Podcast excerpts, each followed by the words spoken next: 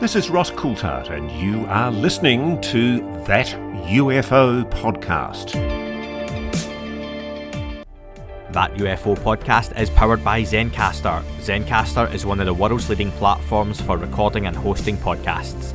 The open beta strives to put the power of studio quality remote video production into the hands of anyone with a story to tell.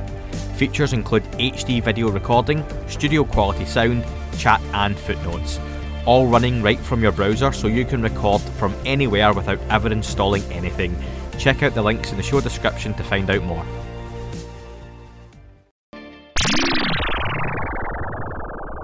Hi, everyone, and welcome back to That UFO podcast. My name is Andy, and delighted to have with me on the podcast today retired US Army Colonel, uh, author, lecturer, and so much more, Mr. John B. Alexander. John, welcome to the podcast. Thank you, Andy. Glad to be here. It's very good to finally have you. Uh, the listeners know that we had to reschedule due to my internet being cut off on the evening, so no wacky conspiracies. We think it was just the internet provider going out, but I'm very glad uh, you've given me the time to, to reschedule, so I do appreciate that. Uh, John, a whole lot to, to cover with you in the time we have, and I want to start right back in the beginning. 1947, I believe you were 10 years old, and in your school, you gave a radio broadcast on UFOs. Can you tell the listeners a little bit about that um, and what was your fascination with the subject at that early age? Well, obviously, that was a little different, and that was an internal school thing, not a external broadcast uh, sort of thing. But I went to a very unusual school. It was a derivative of what became the University of Wisconsin uh, at La Crosse. Uh, at that time, it was a teacher school, and they had uh, a school that was, we were basically guinea pigs. Uh, so we were the ones that the student teachers uh, got to teach.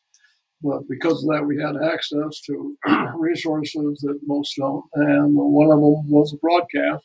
And periodically, about every week, one of the students would go out and make a broadcast on the topic of their choice. And it was just about that time that UFOs were breaking, and I made that the topic of my choice. What was your fascination on the UFO subject in 1947? What was influencing you? Well, you've got to remember that 47, uh, the whole thing is just starting to hit public consciousness. Uh, the uh, sightings by Ken Arnold and things like that were making the newspapers, and so it, it was making uh, national news uh, at time. Uh, as I recall, though, that this was kind of a skeptic thing that said, "Oh, Skyhook." That uh, instead of being real UFOs where we probably went, but this was spotting balloons and said, ah, must be balloons that are misidentified and all that. And world, well, some of it's changed, some of it hasn't. We still get the balloon explanation. And in fact, you know, probably 95% of sightings are misidentifications of something with a prosaic response. But there is the residual that makes it really interesting. Yeah, the more things change, the more they stay the same. Um, and was there anything at that early age that you'd had your own experiences with any UFOs, anything to do with the paranormal ghosts? Was it just it was in the news, it was becoming the no, zeitgeist? Not at that time. Uh, all of that sort of came along much later. Um, as you know, I did a book called uh, Reality Denied, in which I talked about a whole series of events that we have been involved in, both uh, from personal experience, both things we did with the military, got more actively involved, and uh, so a lot of weird shit just sort of happens around me. Yeah, it certainly did. And just before we get to that that military point in your life, just to cover the the gap between school age and getting into the military, was there anything that kept your interest in the UFO, the paranormal at that time, or was it something that waned but came back to you as as you kind of hit those kind of teenage and teenage years? Uh, I cannot even begin to address that. I don't know. It wasn't like I had a burning interest. I was interested I mean, we were just beginning to talk about space travel and things of that nature. And I did find that uh, fascinating as well. So there was, a, you know, like all the real World Street component to it, certainly, as well as here was the UFO phenomenon that was just burgeoning at the time. So during that time in the military, let's get to it. Um, you've talked about many experiences, including uh, with life after death and that other at the end. Was there any event or events that convinced you most there is something that goes on when the physical body dies? Uh, again, that's so broad. I'm not sure how to advance it. Um, uh, well, it's one of these serendipitous events uh, that occurred. Um, and this goes into the 1970s or thereabout. I had met uh, Elisabeth Kubler Ross, and she and Raymond Moody were the first ones talking about continuation of consciousness and what became near death studies. Um, I was getting ready to do a doctorate and had to punch out a uh, uh, obligatory reports and things. And I got a call one day. I was in my office. Uh, I was then assigned at uh, Fort McPherson, Georgia, in Atlanta.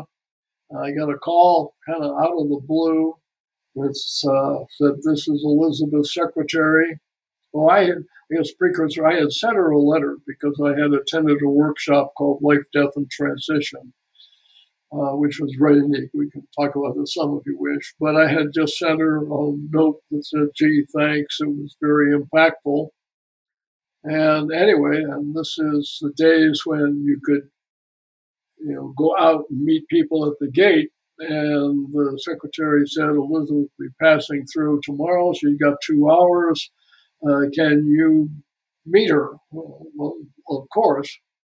And uh, from that, I said, Well, I think I'm supposed to ask you a question. And as would, would you consider being the head of my doctoral committee? And she said, Oh, yes. kind of a surprise. And uh, so, like I said, the rest sort of became history.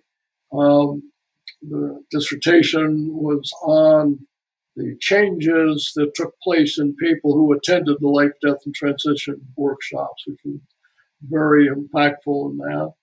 And of course, I also led, led to some work in what I call the straight world, including the development of Children's Hospice International, which was first addressing pediatric hospice.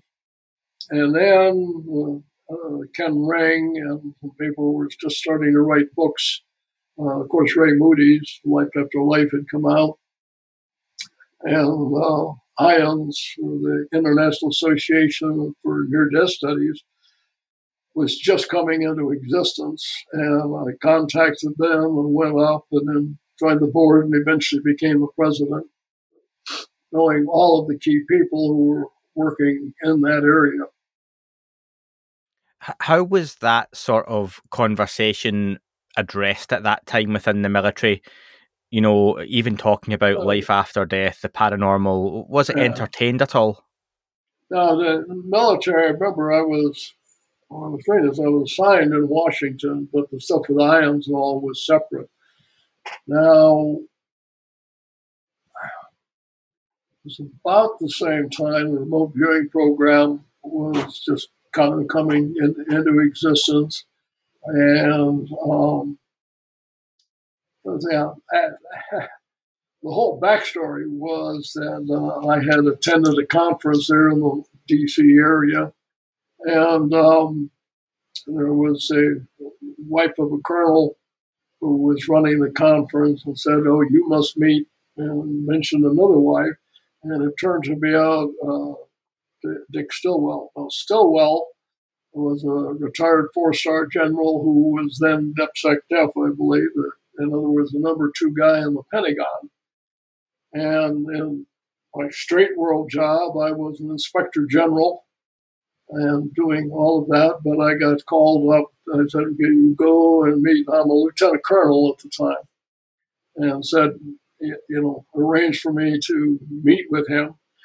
and which I did alone. Now that's highly unusual because normally uh, lowly lieutenant colonels do not go see four stars or secretaries without we call head bobbers.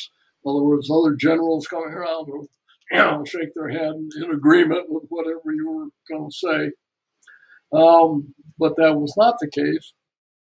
And uh, it was about 1230 and went up and had a very interesting talk with him. And we were talking about some of it was about what the Soviets were doing at the time because we were following some of that research. This is again the bad old days. This was the Soviet Union as opposed to Russia.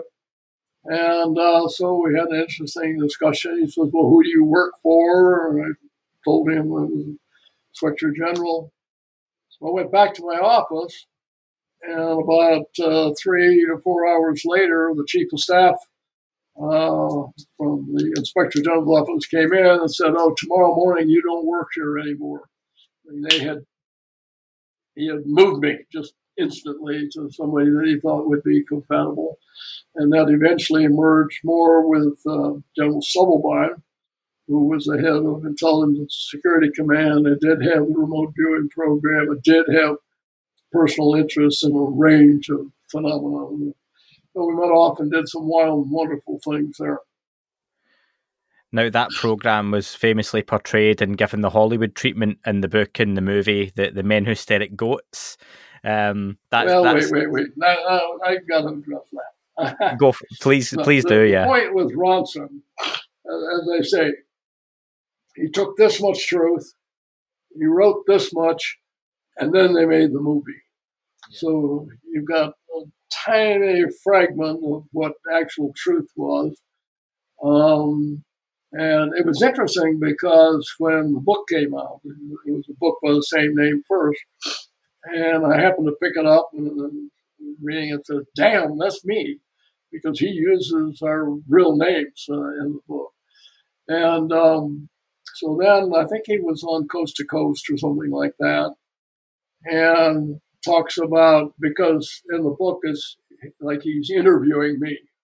I asked, he said, blah blah blah. And I'm like, I have never met this guy. You know, how can this be true? Now there was a guy from the UK, John Sargent, who was a filmmaker whom I had met and did meet on a number of occasions. I had filmed with. And anyway, Ronson wrote back and he mentioned something so specific about the house. I said, he must have been here. Nobody would know that without knowing it. So I went back and I checked my notes and I found where Sargent was here and had done an interview.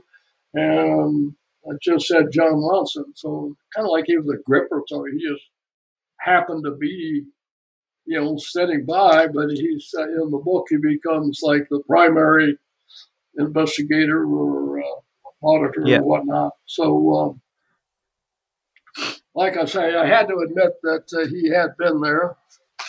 I'm going to apologize. Nose was running just a bit today. But That's um, all right. Anyway, um, so yeah, he was there, but it's kind of like somebody overhearing our conversation and saying they're doing the interview as opposed to you or something like that. And um, I did meet Greg, what's his name, the, the guy who works with Clooney.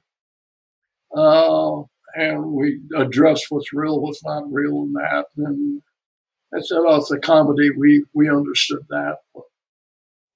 yeah, so, take it with a pinch of salt and that's why i say the hollywood treatment because i know what it's like that you can you can give one sentence and a whole movie and series of movies comes off of that. So the, the, movie itself if people haven't seen it for me it's worth watching in terms of a comedy but it's not a historical documentary. And if i oh. remember oh. correctly john at the start of the movie the first thing that comes up it basically says more of this is true than you would care to imagine or you would even believe and then goes well, into the movie there were aspects of it. Yes, you know, remote viewing was a real program. They addressed that. Uh, that uh, some of the, the, metal bending that shows up in there. Yeah, I, I was doing that cloud busting. Yeah, we did that. Uh, Bert, to the best of my knowledge, never tried to run through a wall. That was one of the you know funny scenes at the start. And the other thing that I mentioned, because they get into LSD research, and I say, not only no, but hell no. By that time, anybody that was would have been touching LSD, I mean, you would have lost everything. Let me ask, and you mentioned things like the cloud busting, and there was remote viewing, and you, you say all sorts of weird and wonderful things were undertaken. What was the actual goal of the program? You know, you're talking about what what are the Soviets up to? What what can we possibly get from this? Was there an objective you set out to achieve with the program itself? Well, which the program are we talking about? Well, just uh, when you but we're talking about the setup, obviously of you know the remote viewing program, for example, and you're taken away, you're whisked away, and you're told from tomorrow well, you don't work. There were several aspects to it. Uh, part of it was research and development. What's you know, can we understand the basics or get a theoretical basis on how it works? The answer to that is no to this day. Uh, but they were doing straight research and development. So part of it was, can you do this? And the other aspect is because you had guys like Joe McMoneagle who were very good naturals, actually targeting them against specific uh, targets. Uh, in, primarily in the Soviet, later it digressed into drug busts and, and things of that nature. Now, the problem from a scientific perspective is can you come up with a theoretical basis or understanding of how you might access data at a distance, and particularly when you're doing precognitive and retrocognitive kinds of things, i.e., transitioning time. Uh, so we don't have a good grasp on that at the same time had an operational capability that was going against real world targets and producing actionable intelligence. Something we hear about now is that there are factions within the, the government, especially in the US government, the halls of the Pentagon, that given their religious beliefs, they obfuscate and hinder any potential progress in the study of, of UAP and other phenomena. Is this something you encountered yourself during your time in the military? Well, 35 years before OSAP or ATIP, which is the current program, I had run a similar we called Advanced Theoretical Physics. Uh, the reason for the name is what we call FOIA, the Freedom of Information Act, had just come out, and there were lots and lots of people asking about UFOs and that, but didn't think they would ask about advanced theoretical physics or look for it. So that was the name. Now, bottom line is all of the findings that were released, yeah, that's what we knew 35 years ago. I mean, so there really wasn't a huge The main difference was this became a formalized program and actually got funded. We did not. I had worked for a number of years, and when we went forward for funding, it was deemed too much of a risk. Uh, we went to SDI, what you know as Star Wars, Strategic Defense Initiative, and had talked to the commanding general who was running that program, which was the biggest R&D program in the Department of Defense at the time. And I can definitely tell you that fighting space aliens had absolutely nothing to do with, with the development uh, of that.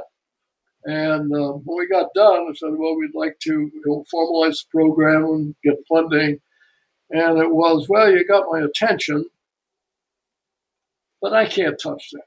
If I get caught doing this, you know, they're going, well, they were already coming after us budget. Budget was so big. One of my favorite things and when I was in the Pentagon with people, I'm going to go find the money there are no pots of money just sitting around in stalls someplace in the Pentagon. It means I'm going to take it from somebody else's program and sure. you know get a credit. So it's a zero sum game all the time. And, he was right.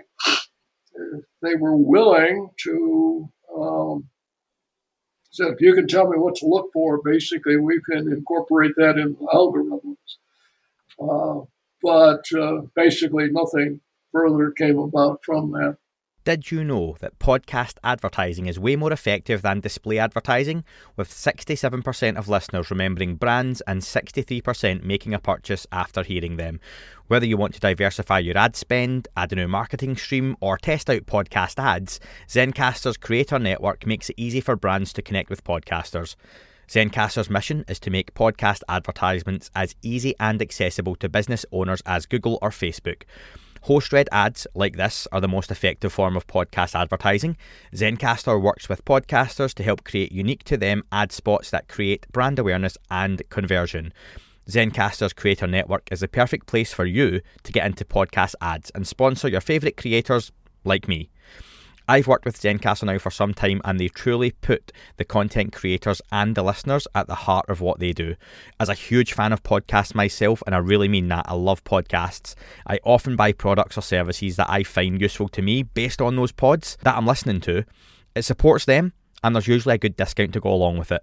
So if you're interested in sponsoring this show or another podcast with adverts for your business, go to zen.ai forward slash that UFO pod one that's the number one. Or click the link in the description and fill out the contact information so Zencastr can help you bring your business story to life.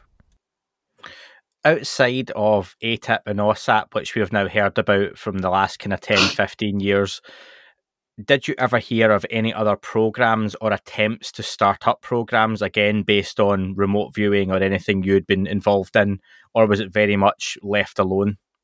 Not that I'm aware of. But one of the questions that always comes up did it go dark? You know, is there some ongoing program? And my position on that has been I doubt it. Uh, and the reason is that the talent pool was relatively small. Now, I want to differentiate between individual interest, institutional responsibility, which is one of my pet things to look at, that does not mean that there weren't people in Department of Defense and various agencies going to remote viewers and saying, we look at X, Y, Z.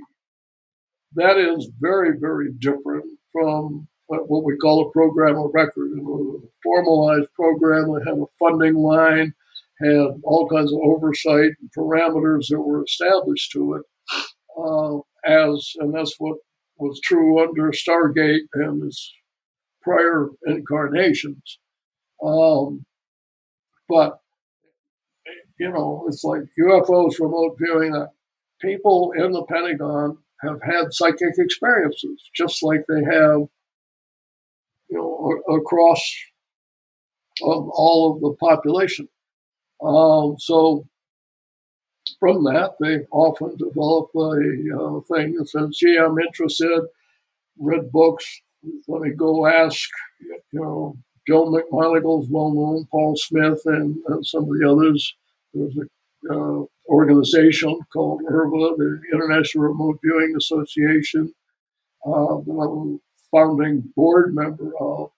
But that, those are public, and so from that you can derived sources that you might choose to uh, to go at. So I, am sure that that happens from time to time, but again, that's different from you know the government doing it. One of the things I point out, I just did a recent talk on, on this, and, and the point is, rarely are these programs top driven. I mean, there's something compelling, and therefore it comes down from on high and say, much more likely it's individuals who have personal interest and experience and push the, the noodle back up the chain of command and get to the point.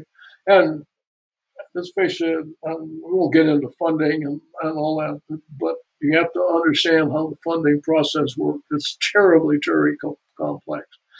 And you can move certain amounts of money around, there are some discretionary funds then there's funding thresholds. As you get to bigger and bigger amounts, then you've got to go to higher and higher levels. And with that comes oversight and just becomes more difficult and more administratively restrictive.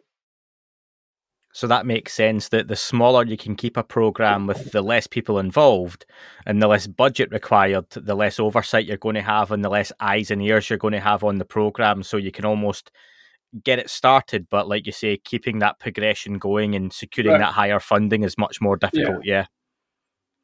Yeah. yeah uh, um, probably sounds like a lot, but you can probably muck about under $20 million most of the time and find covers of individuals uh, seniors who are, are willing to allow someone. If you remember the OSAP or HF program came in at 22 million. Uh, if you look at the remote viewing program, that was kind of around 20 million. But that, again, was a program of record and was, uh, you know, did have some oversight on it. Now, let me ask John, moving on slightly, Skinwalker Ranch has played a part in your life, and I, am I correct in saying you were you were working in some capacity for Mr. Bob Bigelow when he acquired the ranch? Is that correct? Well, I was physically with him the day that he actually bought the ranch from Terry. Yeah, uh, he, he, went to a hotel and, and anyway, stayed in the hotel. I stayed on the ridge line that night. Was the first one to actually spend the night uh, at the ranch after he had acquired it.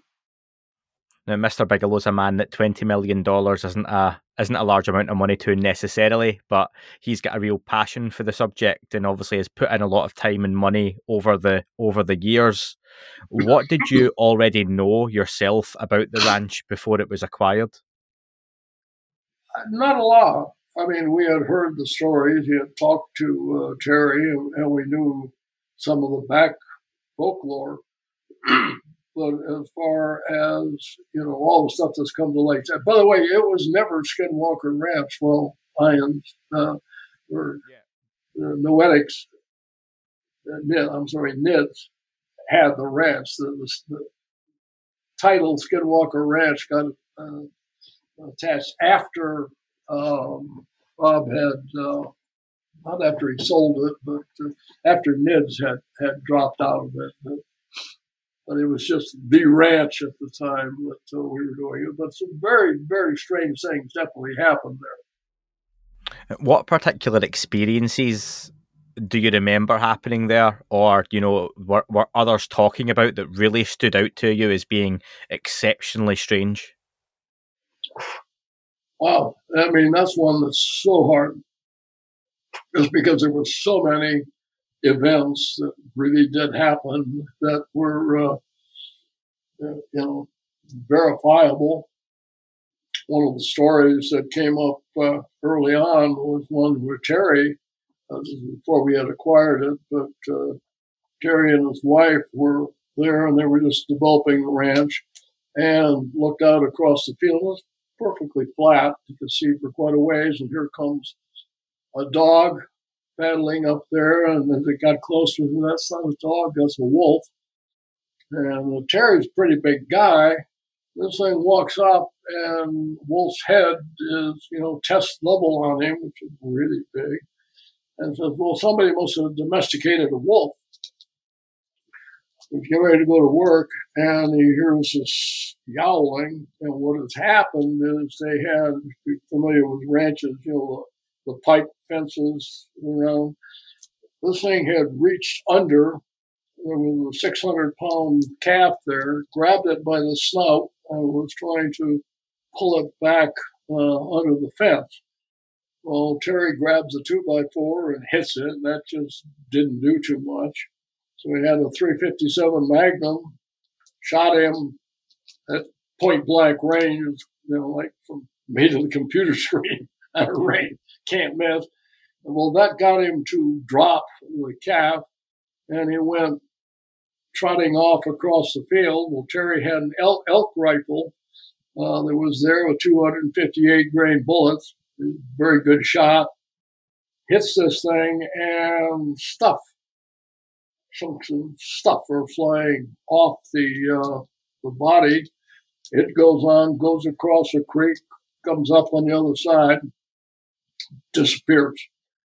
They went over and picked up the chunks of what would have been meat, and it's putrefied.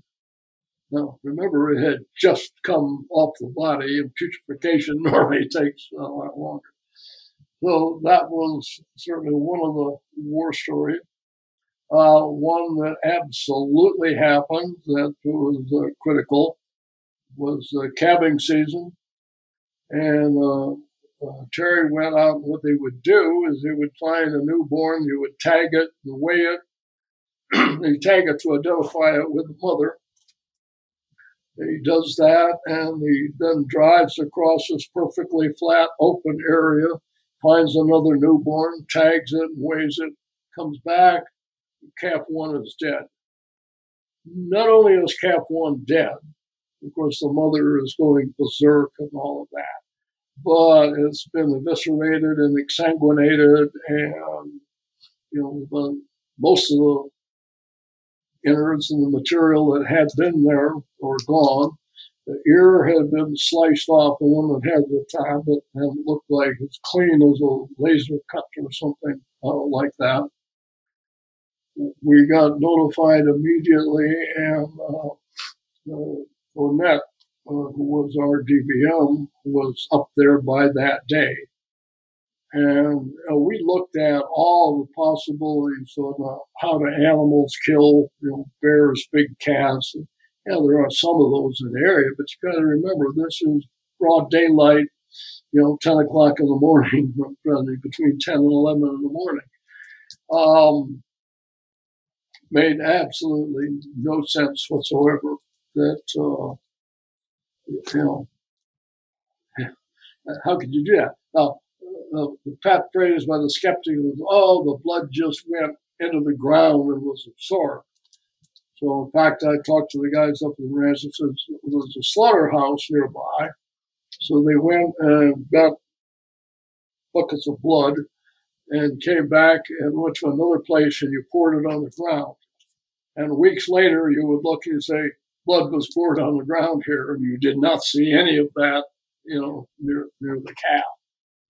Um, yeah, the story is just going on and on. And uh, uh, one of my favorites had to do with um, uh, we were had the ranch instrumented.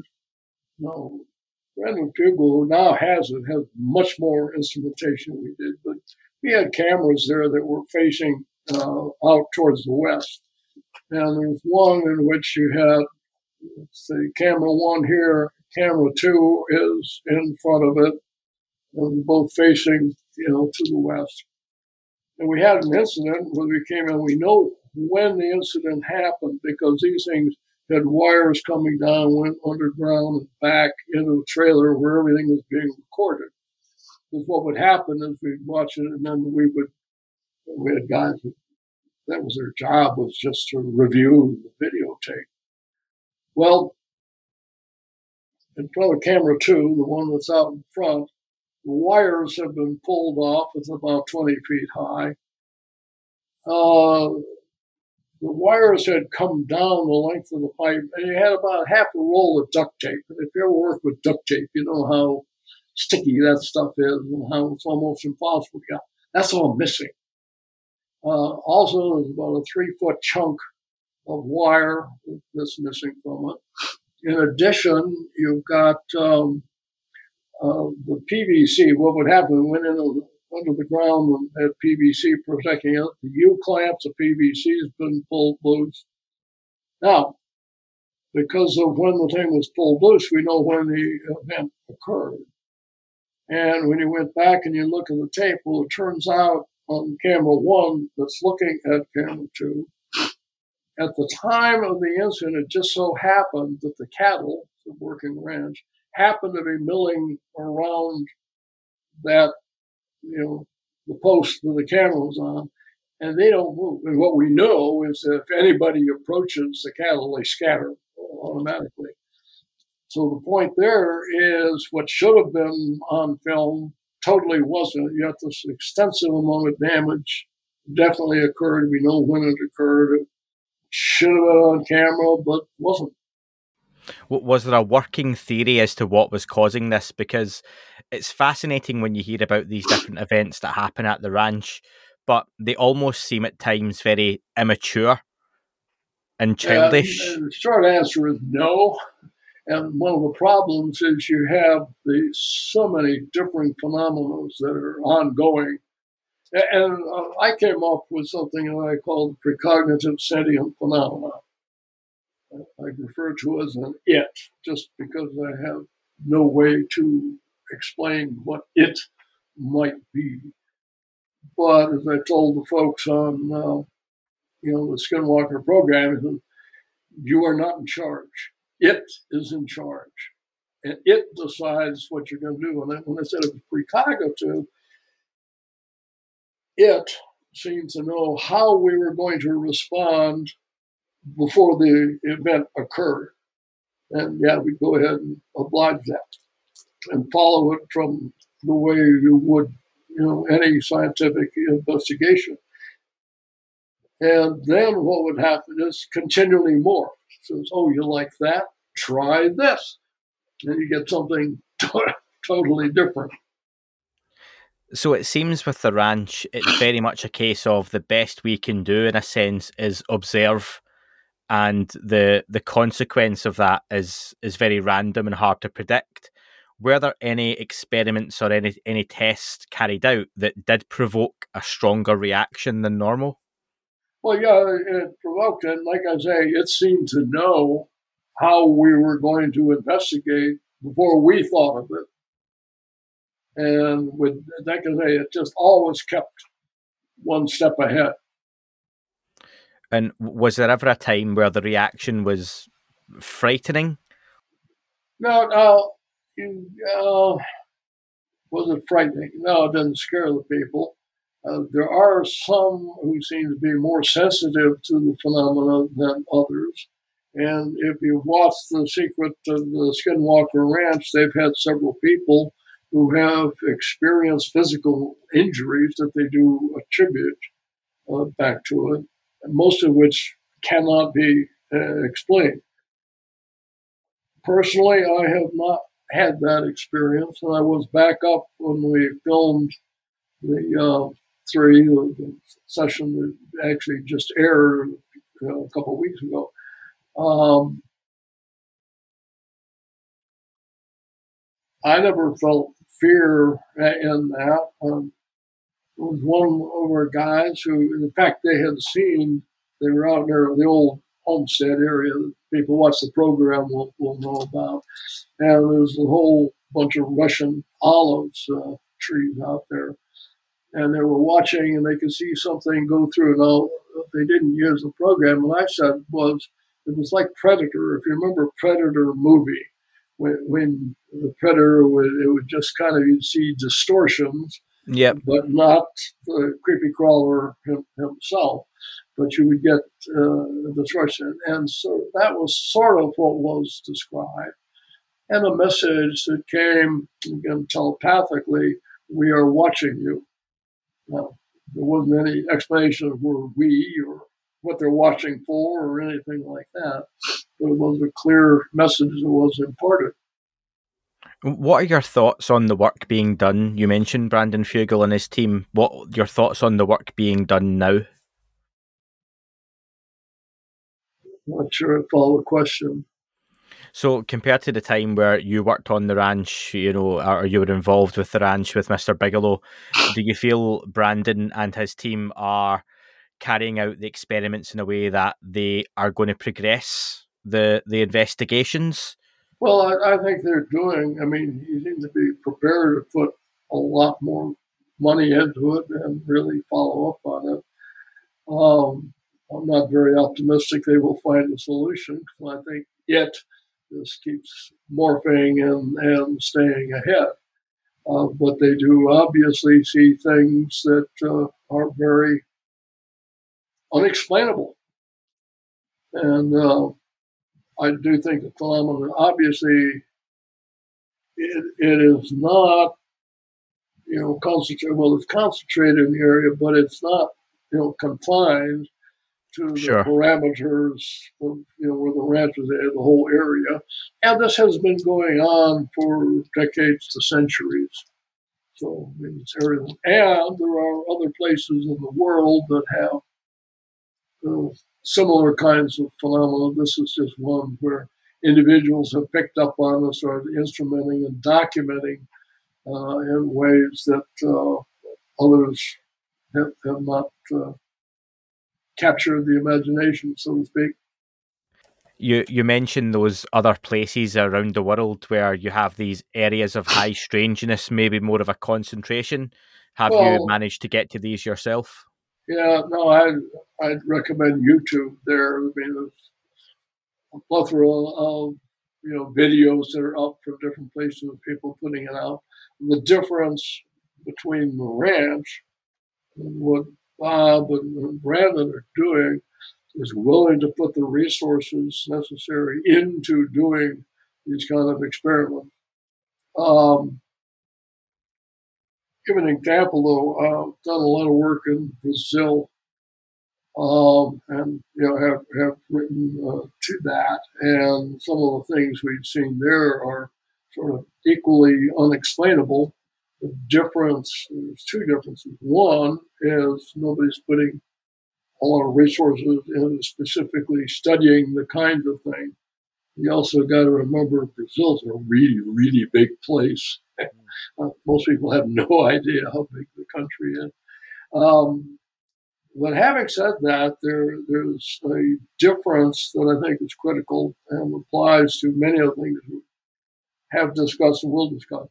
Now, the people that I've dealt with are at very high levels in government and industry and, and whatnot, highly educated and in traditional institutions that are very akin to Western universities. None of them are actual Western universities, but they're, they're but that clearly comes from a materialistic point of view, which is, dominates Western education. Having said that, throughout the country, you have a general acceptance of Spiritism. And so they're, they are used to incorporating it. And what I find interesting is people, again, educated with a Western materialistic viewpoint who inculcate Spiritism views and don't have any problem with that. That what I like to say is in the West, I've dealt with shamans uh, all over the world, but the idea of the real world and the spirit world, like those are separate and distinct, as opposed to the shamans would see it much more of a continuum that moves uh, seamlessly uh, between them. So I think there's a huge difference in worldview. That's very important as to how you address many of these topics. It certainly seems, especially in the Western world, that that connection to the spiritual is something we've lost over time. And, and as you say, when you hear about these other cultures that still have that connection, that they can see it as being one and the same, and it makes that understanding or belief in different phenomena much more palatable, doesn't it? Well, let me give you a specific example. We were in West Africa uh, going to voodoo ceremonies. And first of all, voodoo is not a religion per se, it's an entire way of life. And it's inculcated in everything so that when you went out, their idea of spirits and, and everything just permeates everything. So if you found fruit, you would find wild pineapples or whatever that you're going to pick, you would ask permission. You know, that's let's say, you know, even you know, in this case, vegetative objects and others have spirits and spirit related to it, so you have this interaction with it. Um, this is true in many, many places in the world. And yet, we're Western view seems to be very isolated and very much, very narrowly focused on materialism. You know, we look for the God particle, the assumption that you know, cut things into smaller and smaller pieces, and soon we'll get to, you know, the I just noticed they're about to start the uh, Large Hadron Collider again. We put billions of dollars into that, whereas the rest of the world, you know, their their worldview is very different. Um, well, they've done a lot of work in Africa. We've been in North, South, East, West Africa. And the point is, I forget the exact numbers, but you know how many doctors and other medical people that you have in these Western, you know, Europe and, and America in much of Africa, you will have one medical personnel, not necessarily a doctor, but you know, a nurse or a practitioner or something for 10,000 people. Therefore, when you're going to deal with things like illness, you're going to approach it a lot differently. You're not going to have uh, access to allopathic medicine, lots of drugs and things like that. Some areas you do, but for much of the continent, you don't. The other aspect there is most Americans have no idea how big Africa is. I've got a map and I used to give presentations on Africa itself, literally wrote the book on it. But uh, the point was you can take basically all of the continents and fit them into Africa. you know, we're all populated one. I mean, it's huge. I want to ask John. Uh, NASA are now launching their own, albeit with very small funding, independent investigation into UAP. What is your take on in 2022 NASA getting further involved in the study of UFOs? Welcome to the club.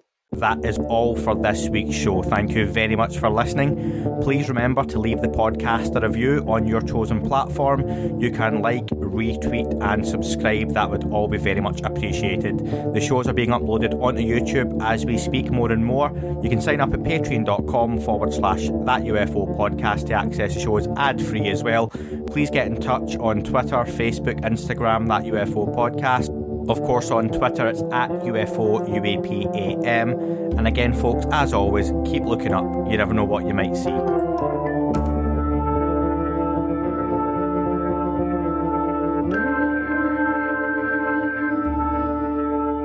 It wasn't a tic tac and not quite a saucer, more like a hubcap designed by Chaucer, little baroque and quite steampunk, like Alice was playing bass for the Parliament of Folk. The little fucker hovered right outside of my window, and when I shoved out the screen, he made it an issue. I don't think he expected me to see his ass, but I'd had some champagne and smoked a little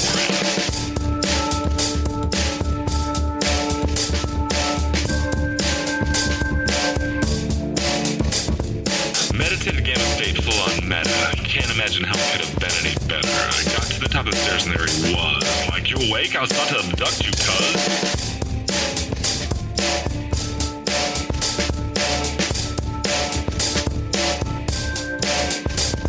I jumped back and nearly kissed myself, and I climbed out the window after the elf, and I woke up in my bed, and there was something on my head, and everything was weird, and everything was red. To my boys, they thought this was noise, they thought it was a dream, they thought it was my toys, they thought it was my problems, and they think I should seek therapy, and I don't know what to do, because it doesn't really scare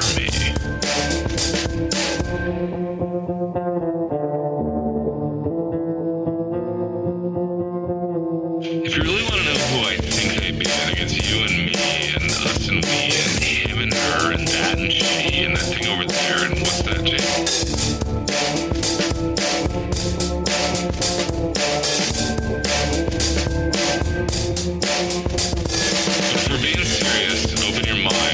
Consider your heart, consider time, consider your space, consider your lies, consider your life, consider